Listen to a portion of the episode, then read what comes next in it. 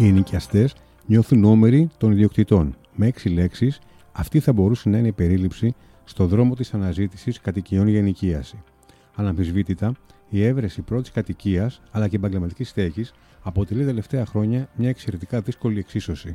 Καλώς ήρθατε στο podcast του Newsbeast. Είμαι ο Βίκτορα Μοντζέλη και απέναντί μου στο στούντιο ο κύριος Εμιστοκλή Μπάκας, πρόεδρος του Πανελλαδικού Δικτύου η Real Estate. Κύριε Μπάκα, ευχαριστούμε που είστε μαζί μας σε ένα ακόμα επεισόδιο.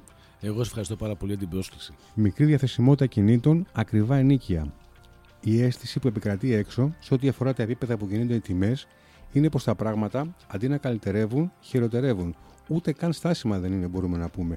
Τι λένε οι αριθμοί; Βλέπουμε ότι από το 2018 ως και σήμερα καταγράφουμε μια αύξηση των τιμών μίσθωσης για εκείνα που είναι κατάλληλα για οικογένειε που κυμαίνεται από 37,2% και 42,1%. Γενικά, για να ξέρει ο κόσμος, τη δεδομένη χρονική στιγμή το κόστος στέγασης για εκείνα που είναι κατάλληλα για οικογένειε αγγίζει σχεδόν το σύνολο ενός καλού μισθού. Δηλαδή, όταν λέμε στέγασης είναι το ενίκιο, τα κοινόχρηστα και λοιποί λογαριασμοί.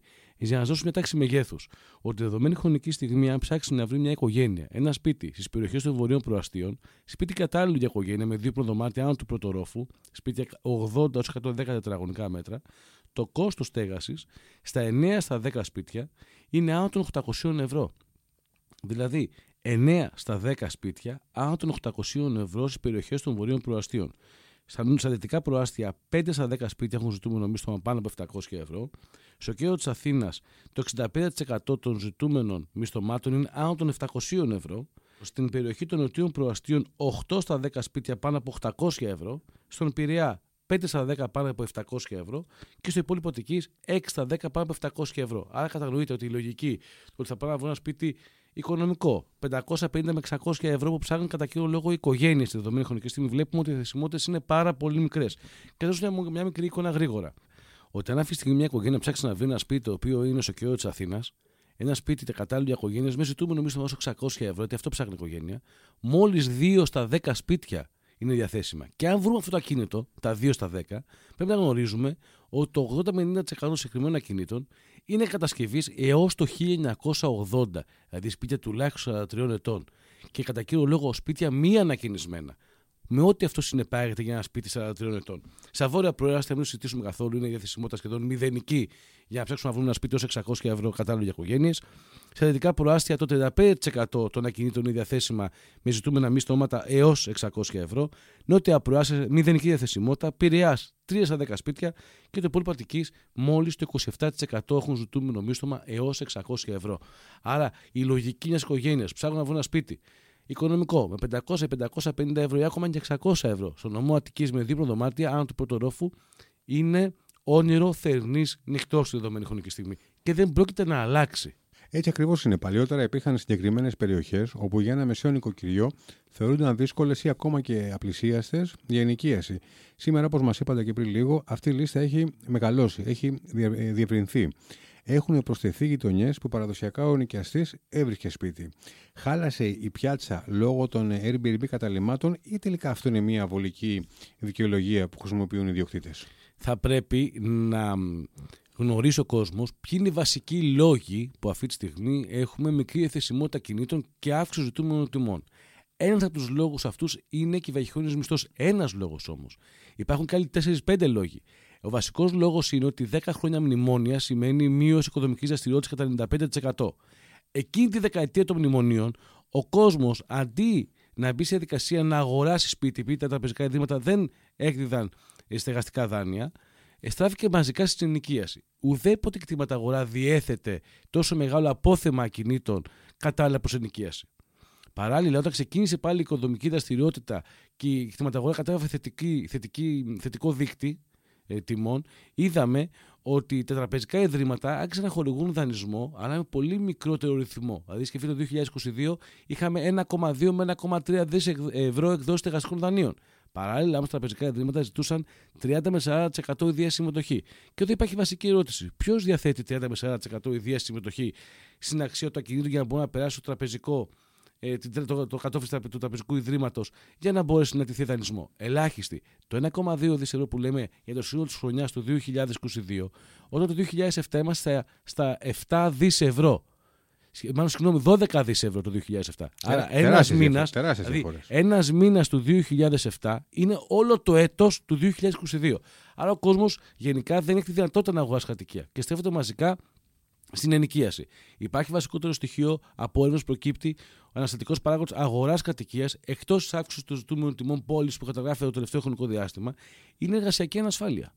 Ο κόσμος δεν νιώθει ασφαλή στην εργασία του. Νιώθει ότι δεν μπορεί να δεσμευτεί 20 και 30 χρόνια. Επιπλέον, δεν έχουμε ένα ολοκληρωμένο πρόγραμμα στεγαστικής πολιτικής. Πάρα πολλά κράτη της Ευρωπαϊκής Ένωσης ρυθμίζουν αυτά τα προβλήματα της στέγασης, την αύξηση της στέγασης, ιδιαίτερα τι ευπαθεί οικονομικά ομάδε και κοινά- κοινωνικά ευάλωτους ανθρώπους, μέσω συγκεκριμένων προγραμμάτων στεγαστικής πολιτικής. Άρα είμαστε μια χώρα η οποία δεν έχουμε στεγαστική πολιτική. Έχουμε 10 χρόνια μνημόνια το προηγούμενο χρονικό διάστημα. Αποτέλεσμα ο κόσμος να μην αγοράει σπίτια, οι τράπεζες να μην δίνουν δάνεια, να νιώθει εργασιακή ανασφάλεια, να μην υπάρχουν ακίνητα διαθέσιμα στην αγορά και έχετε και βαχυχρόνια μίσθωση, η οποία τι κάνει, απορροφά αυτή τη στιγμή κάποια ακίνητα που είναι διαθέσιμα στην αγορά. Ελεύθερα ακίνητα που θα μπορούσαν να μισθωθούν αυτή τη στιγμή από τον κόσμο, τα απορροφά σε συγκεκριμένες πλατφόρμες. Αλλά η βαχυχρόνια μίσθωσης ξεκίνησε στην αρχή με ακίνητα που ήταν κλειστά. Δηλαδή, αν ξεφτεί κάποιος που ξεκίνησε η βαχυχρόνια μίσθωση, θα θυμηθεί πολύ καλά ότι τα πρώτα ακίνητα που γράφηκαν στις πλατφόρμες ήταν ακίνητα τα οποία ήταν κλειστά, ακίνητα τα οποία ανακαινήσαν από τους ιδιοκτήτες με στόχο να έχουν ένα επιπλέον εισόδημα και να μην είναι γραμμένοι στον ΟΑΕΔ. Άρα, ναι, η βαχυχρόνια μίσθωση συμμετέχει στην, στην αύξηση του κόστου στέγασης, στην αύξηση των ενοικίων, αλλά δεν μπορούμε σαν κοινωνία να μπαίνουμε στη λογική και να λέμε θα λύσουμε ένα κοινωνικό πρόβλημα από την ιδιοκτησία, την ιδιωτική. Μην ξεχνάμε ότι οι βαχυχρόνιε μισθώσεις μιλάμε για σπίτια τα οποία είναι ιδιωτική περιουσία. Δεν είναι σπίτια που αγοράστηκαν με ιδία κεφάλαια του ιδιοκτήτη, με δανεισμό του ιδιοκτήτη. Δεν είναι σπίτια τα οποία φτιάχτηκαν με έσπα ή αναπτυξιακό νόμο. Δεν είναι σπίτια που κάποιος πήγε και χορήγησε χρήματα στον ιδιοκτήτη. Είναι ιδιωτική του περιουσία. Υπάρχουν πλαίσια που μπορούμε να συζητήσουμε πώς λειτουργούν στην Ευρωπαϊκή Ένωση, τι μπορούμε να κάνουμε στη χώρα μας εμείς. Υπάρχουν χώρες που έχουν βάλει όρια στις βαχυχρόνιε μισθώσεις. Το Παρίσι, η Βαρκελόνη, η Ολλανδία. Αλλά αυτές οι χώρες έβαλαν όρια χρονικά στις βαχυχρόνιε μισθώσεις και κανόνες χρονικών ορίων όταν είχαν υλοποιήσει και άλλα σχέδια στεγαστικής πολιτικής, είδαν ότι ε, δημιουργείται επιπλέον πρόβλημα και έτσι μπήκα στη δικασία. Εμείς σήμερα ζητάμε πολλές φορές να λύσουμε ένα κοινωνικό πρόβλημα με την περιουσία του άλλου. Ωραία. Επειδή δεν είναι φυσιολογικό, για παράδειγμα, να ενοικιάζεται ένα σπίτι στα εξάρχεια μικρότερο των 100 τετραγωνικών και μεγαλύτερο των 50 ή 60 χρόνων ζωής για 800 ευρώ το μήνα. Ποιες είναι οι κινήσεις που θα μπορούσε να κάνει η πολιτεία για να αναχαι- αναχαιτήσει το κόστος στέγασης; Το βασικότερο στοιχείο είναι το εξής: Ότι το έξοδο που λέγεται ενίκιο, ιδιαίτερα στους ανθρώπους οι οποίοι δεν έχουν κύρια κατοικία, οικογενειακή κατοικία, ένα ποσοστό του μισθώματος να υπάρχει ουσιαστικά μια φοροαπαλλαγή. Δηλαδή να υπάρχει ως εξοδολόγιο στην εφορία. Έστω με κοινωνικά και οικονομικά κριτήρια, το οποίο φυσικά δεν υπάρχει. Αυτό είναι παράλογο. Δεύτερος παραγωγικό στοιχείο, όταν κάποιος νέος μπαίνει σε διαδικασία, οποιαδήποτε οικογένεια μπαίνει σε διαδικασία να ετηθεί ένα στεγαστικό δάνειο, οι τόκοι του στεγαστικού δανείου αυτή τη στιγμή για την τράπεζα εγγράφονται σαν έσοδο και για εμά του πολίτε που παίρνουμε δάνειο, οι τόκοι δεν είναι εξοδολόγιο. Είναι παράλογο αυτό. Δηλαδή δεν είναι δυνατόν να πληρώνω εγώ από την τσέπη μου όλα αυτά τα χρήματα, τη δόση συν τους τόκους και οι τόκοι που για κάποιον είναι έσοδο, για μένα είναι εξοδολόγιο. Επιπλέον έχουμε τα ακίνητα τα οποία είναι ακίνητα του ελληνικού δημοσίου, το ευρύτερο ελληνικού δημοσίου. Αναξιοποιητά ακίνητα. Αυτά τα ακίνητα δεν έχουν καταγραφηθεί καν, δεν ξέρουμε πού είναι. Υπάρχουν ακίνητα γνώστου ιδιοκτησία στο κτηματολόγιο. Όλα αυτά τα ακίνητα θα μπορούσαν να δοθούν σε εταιρείες. Τα κλειστά ακίνητα εννοείται. Ακούω και τα κλειστά ακίνητα. Θα το χωρίσω διαφορετικά. Θα πω τα ακίνητα που είναι κλειστά από ιδιωτε, ιδιωτών Και τα κλειστά του και τα κλειστά του δημοσίου. δημοσίου. Του δημοσίου τα ακίνητα αυτά θα μπορούσαν να δοθούν αυτή τη στιγμή σε, σε εταιρείες κατασκευαστικές, σε εταιρείες real estate διαχείρισης, τα οποία να τα ανακαινούν σε συγκεκριμένα ακίνητα με συγκεκριμένες προδιαγραφές του ελληνικού δημοσίου και τα ακίνητα αυτά ένα μεγάλο ποσοστό των τετραγωνικών μέτρων, π.χ. το 40% των τετραγωνικών μέτρων, να δίνονται στην διαχείριση του οργανισμού στεγαστική πολιτικής του ελληνικού δημοσίου και να προσφέρονται στον κόσμο προσιτό ενίκιο. Στα ακίνητα τώρα που είναι τα κλειστά των ιδιωτών, που ακούμε διάφορα, ακούμε, αφήστε, ακούγαμε στο παρελθόν για 750.000 ακίνητα, τώρα ακούμε 900.000 ακίνητα. Αυτά τα ακίνητα τα κλειστά των ιδιωτών πρέπει να μπούμε στη διαδικασία να, να ξεχωρίσουμε ποια ακίνητα είναι κατοικήσιμα. Υπάρχουν τα ακίνητα τα οποία είναι κατοικήσιμα και μη κατοικήσιμα. Κύριε Μπάκα, να σας ρωτήσω κάτι. Ε, Τα τελευταία χρόνια έχουν, έχουν κυβερνήσει τον τόπο μας και η Νέα Δημοκρατία και ο ΣΥΡΙΖΑ και το ΠΑΣΟΚ και ε, κυβερνήσεις παραπάνω από ένα κόμμα και με την υποπτία της Τρόικας. Γιατί ποτέ από κανέναν δεν εφαρμοστηκε μια τέτοια πολιτική; Ξέρετε κάτι, θα το πω όπως μπορεί να φανεί πολύ περίεργο αυτό θα σας πω. Αλλά αν δεν έχεις το πρόβλημα εσύ ο ίδιος, δεν το κατανοείς και δεν ψάχνεις να βρεις τη λύση. Ναι, αλλά μιλάμε για διαφορετικές πλατφόρμες, μιλάμε για διαφορετικές ιδεολογίες, μιλάμε για μια σύνθεση ιδεολογιών. Ήταν πολλές οι περιπτώσεις τα τελευταία 10-15 χρόνια που έχουν συμβεί στη, στην Ελλάδα. Πολλές καταστάσεις πολιτικές περίεργες. Εγώ θα σας πω το 2018, από το 2016-17 μάλλον, πάρα πολλές χώρες της Ευρωπαϊκής Ένωσης έχουν εντάξει συγκεκριμένα μέτρα στεγαστικής πολιτικής με στόχο την αναχέτηση του χώρου στέγασης. Εμείς είμαστε η χώρα η οποία όταν ε, εντάσσουν άλλες χώρες μέτρα τα οποία βλέπουν μπροστά ότι υπάρχει πρόβλημα, εμείς το 2018-2019 στο δημόσιο διάλογο έχουμε καταθέσει προτάσεις, προτάσεις οι οποίες ένα κομμάτι των προτάσεων μας έχουν υιοθετηθεί από άλλα κράτη-μέλη της Ευρωπαϊκής Ένωσης. Και όχι από εμάς. Και όχι από εμάς. Mm-hmm. Αυτό δεν μπορώ να το λύσω εγώ το πρόβλημα που υπάρχει. Προφανώς, όχι, το προφανώς. θέμα, ξέρετε ποιο είναι όμως. Ότι εμένα με χαροποιεί που πλέον σαν χώρα καταλάβαμε όλοι μας ότι υπάρχει στεγαστική κρίση. Με χαροποιεί πια αυτό με χαροποιεί όχι ότι έχουμε στεγαστική κρίση, ότι το καταλάβαμε πια ότι υπάρχει πρόβλημα. Γιατί τόσα χρόνια το συζητάγαμε, αλλά δεν ενδιαφέρε εμάς. Δηλαδή, εγώ είχα το μισθωτήριο συμβόλαιό μου ενεργεία, δεν είχα πρόβλημα, δεν είχε λήξει, δεν μου ζητάει κανένας να πληρώσω 20-25% αύξηση στο μισθωτήριο συμβόλαιο. Άρα, όταν μας χτυπάει το πρόβλημα Όταν την μας... πόρτα, τότε θα, τότε Τότε- θα κάτσουμε να ασχοληθούμε τότε και να αρχίζουμε βρεθούν και να πιθανόν οι ασχολούμαστε. λύσεις. Μελετούσα τις προάλλες συγκριτικού πίνακες και παρατήρησα πως το Μέτς και το Παγκράτη και η ευρύτερη περιοχή στο Καλιμάρμαρο έχει γίνει πιο ακριβή από ό,τι το Κουκάκι και τη, και τη Μακριγιάννη. Ε, Θέλετε να μας πείτε έτσι με απλά, με απλά λόγια, ποιοι, ποιοι δείκτες αλλάζουν τα ενίκεια; Σίγουρα βασικό κριτήριο είναι η κατάσταση του ακινήτου. Δηλαδή, άλλο ένα ακίνητο το οποίο είναι ανακοινισμένο πλήρως, άλλο ένα ακίνητο που έχει μερική, μερικώς ανακοινιστεί και άλλο ένα ακίνητο που είναι μη ανακοινισμένο. Άρα έχουμε τρεις διαφορετικούς δείκτες για το ανακίνητο. Δεύτερο σημαντικότερο στοιχείο είναι η δυναμική που δημιουργείται στην περιοχή. Δηλαδή, αν υπάρχει επενδυτικό ενδιαφέρον ή όχι στην εκάστοτε περιοχή. Παράλληλα, είναι η προσβασιμότητα στην περιοχή. Δηλαδή, πόσο εύκολο είναι να πάω στο ΜΕΤΣ, πόσο εύκολο είναι να φτάσω στο ΜΕΤΣ σε σχέση με το κέντρο της Αθήνας. Όσο πιο εύκολη είναι η πρόσβαση και ιδιαίτερα τα μέσα μαζικής μεταφοράς, τόσο πιο ε, αυξημένες είναι οι αξίες των ακινήτων και ιδιαίτερα των μισθωμάτων. Το κολονάκι αυτή τη στιγμή βλέπουμε ότι αλλάζει με κάποιο τρόπο. Η έλευση του μετρό στο κολονάκι αρχίζει και γεννά άλλο ποιοτικό ενδιαφέρον. Δεν γνωρίζω αυτή τη στιγμή να σας πω αν αυτό είναι καλό ή κακό το μετρό, διότι τα μαγαζιά, τα εμπορικά μαγαζιά του κολονακίου είχαν συγκεκριμένο κοινό μέχρι τώρα. Τώρα το να έχουν περισσότερο κόσμο στα μαγαζιά τους, αυτό δεν σημαίνει και σίγουρα περισσότερες πωλήσεις. Γιατί το λέτε αυτό; Διότι η εύκολη πρόσβαση μερικές φορές σε, με τις- σε συγκεκριμένες περιοχές, οι οποίες θέλουμε να τις χαρακτηρίζουμε elite, αυτό λέμε το κολονάκι, δεν σημαίνει ότι ένα μαγαζιά το οποίο έχουν 500 ευρώ το ζευγάρι τα παπούτσια, αν έχεις περισσότερο κόσμο στην περιοχή, θα πάνε να θα ψωνίσουν το- πουλήσεις το- το περισσότερο. συγκεκριμένο ζευγάρι. Ακριβώς. Αντιθέτως, υπάρχει και ο κίνδυνος να αλλάξει και η περιοχή. Ναι, μπορεί ας πούμε, να μου πουλήσουν όμως το ζευγάρι τα παπούτσια, αλλά να, Ο καφές. να κινηθεί το, το καφές, κάποιο φαγητό. τέτοια Το φαγητό πράγματα. λίγο δύσκολο. Επιτρέψτε με να σας πω πια. Ο καφές ναι, μπορεί να κινηθεί Μάλιστα. πιο εύκολα. Πάμε λίγο στα πιο αισιόδοξα. Πού υπάρχουν ευκαιρίες, ποιες περιοχές θεωρούνται, κύριε Μπάκα, καλές τη συγκεκριμένη στιγμή εντός Αττικής; Ξέρετε κάτι. Η λέξη ευκαιρία λίγο την έχουμε μ, παραμηνεύσει. Η- Άλλο εννοώ εγώ τη λέξη ευκαιρία τον εαυτό μου, άλλο εσείς. Και τι εννοώ με αυτό; Ότι όταν ένας επενδυτής σκέφτεται να τοποθετηθεί σε μια αγορά, την ευκαιρία την ε, προσανατολίζει και την καθορίζει σωστικά στην επόμενη πενταετία, εξαετία και το βάθος δεκαετίας. Και όχι στο, στο κομμάτι του επενδυτή του Έλληνα ή του εγχώριου επενδυτή ή του νέου επενδυτή που έρχεται σε μια αγορά που θεωρεί ότι σε ένα χρόνο, σε έξι μήνες, πρέπει να βγάλει τα λεφτά που δεν έβγαλε ποτέ στη ζωή του.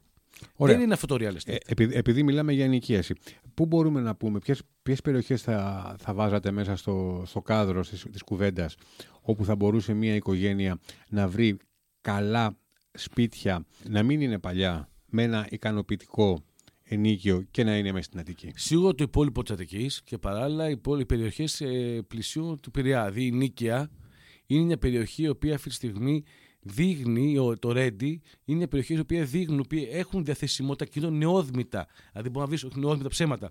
Νεότερα ηλικιακά, δηλαδή σπίτια του 2005, του 2004, μετά το 2000 υπάρχει διαθεσιμότητα κινήτων σε λογικές τιμέ ή ο κορυδαλός σε σχέση με τα υπόλοιπα παραθαλάσσια προάστια του νομού Αττικής ή τις υπόλοιπες περιοχές πλησίων του κέντρου των Αθηνών.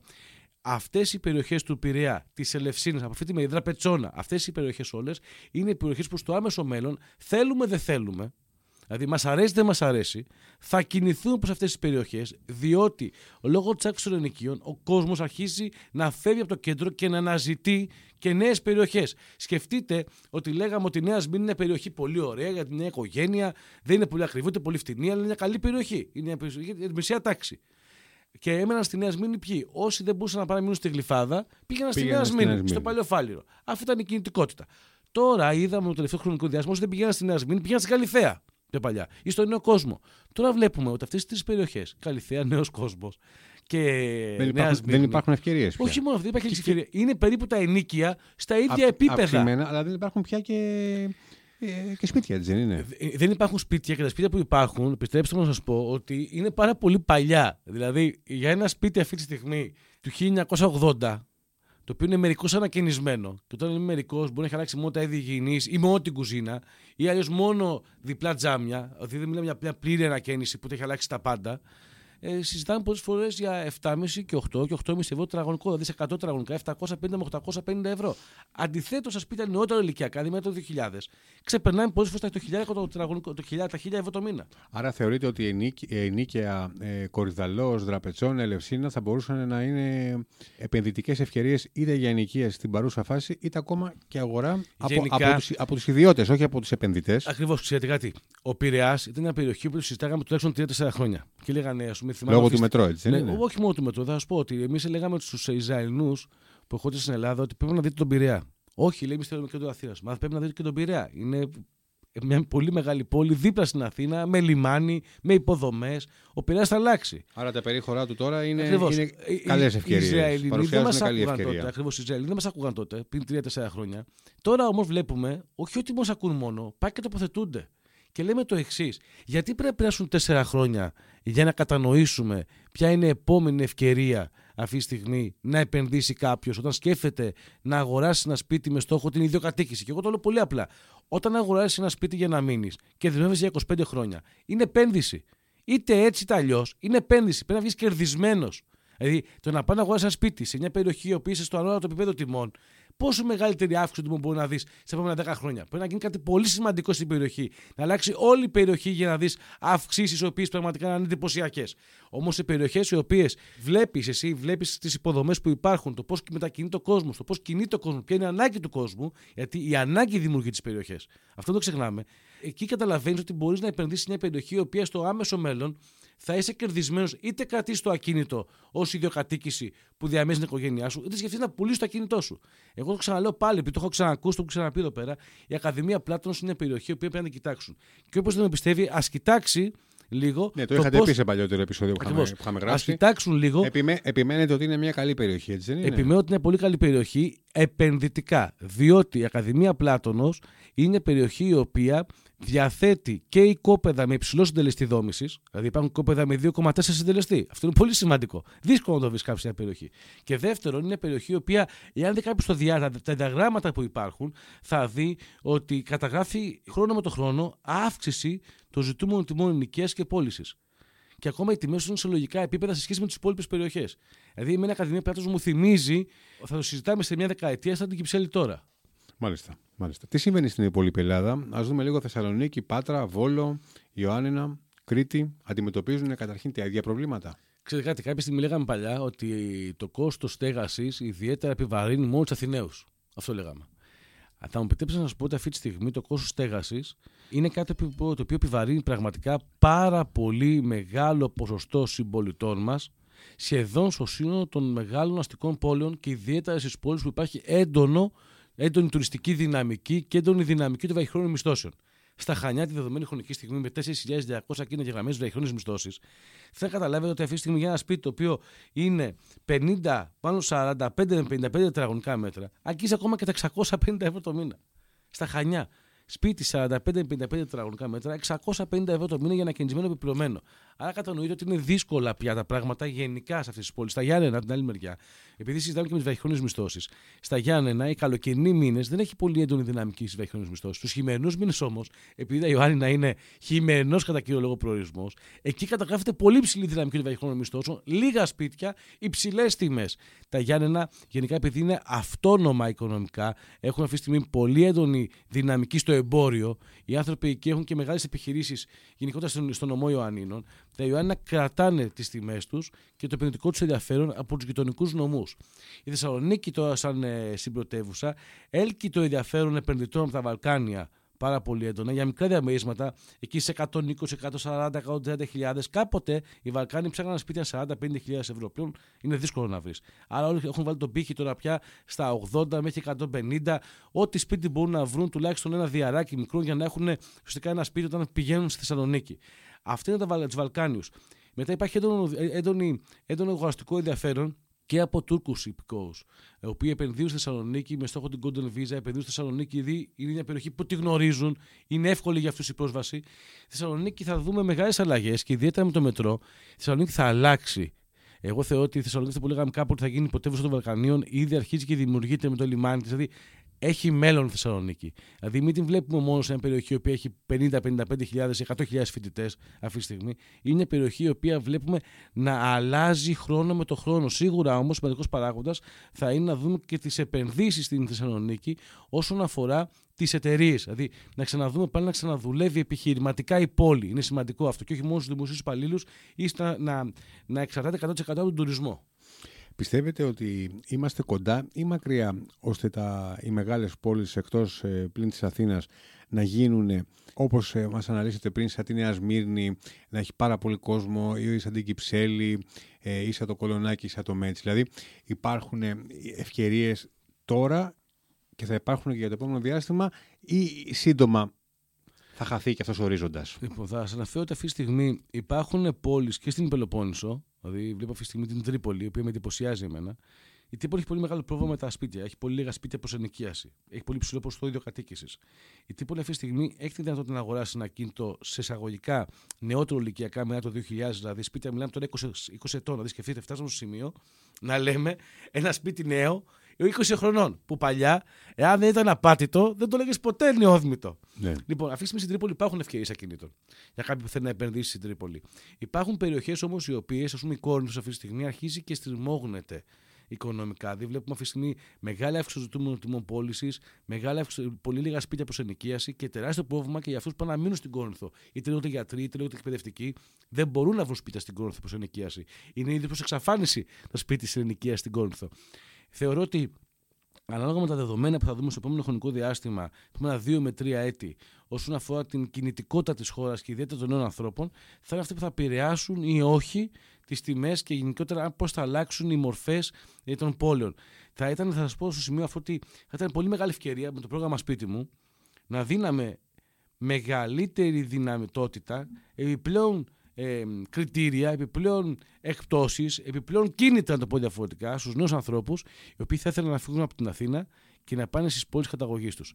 Δηλαδή, έχω πάρα πολλούς φίλους, οι οποίοι εντάσσουν στο πρόγραμμα σπίτι μου αυτή τη στιγμή, δεν μπορούν να βρουν σπίτι στην Αθήνα και θέλουν να φύγουν από την Πάτρα, όπου είναι δική μου η καταγωγή, και στην Πάτρα που θέλουν να φύγουν, δεν τους αφήνει το πρόγραμμα να πάνε να φτιάξουν σπίτι πάνω από το σπίτι του πατέρα ή στο ιδιόκτητο οικόπεδο του γονέα.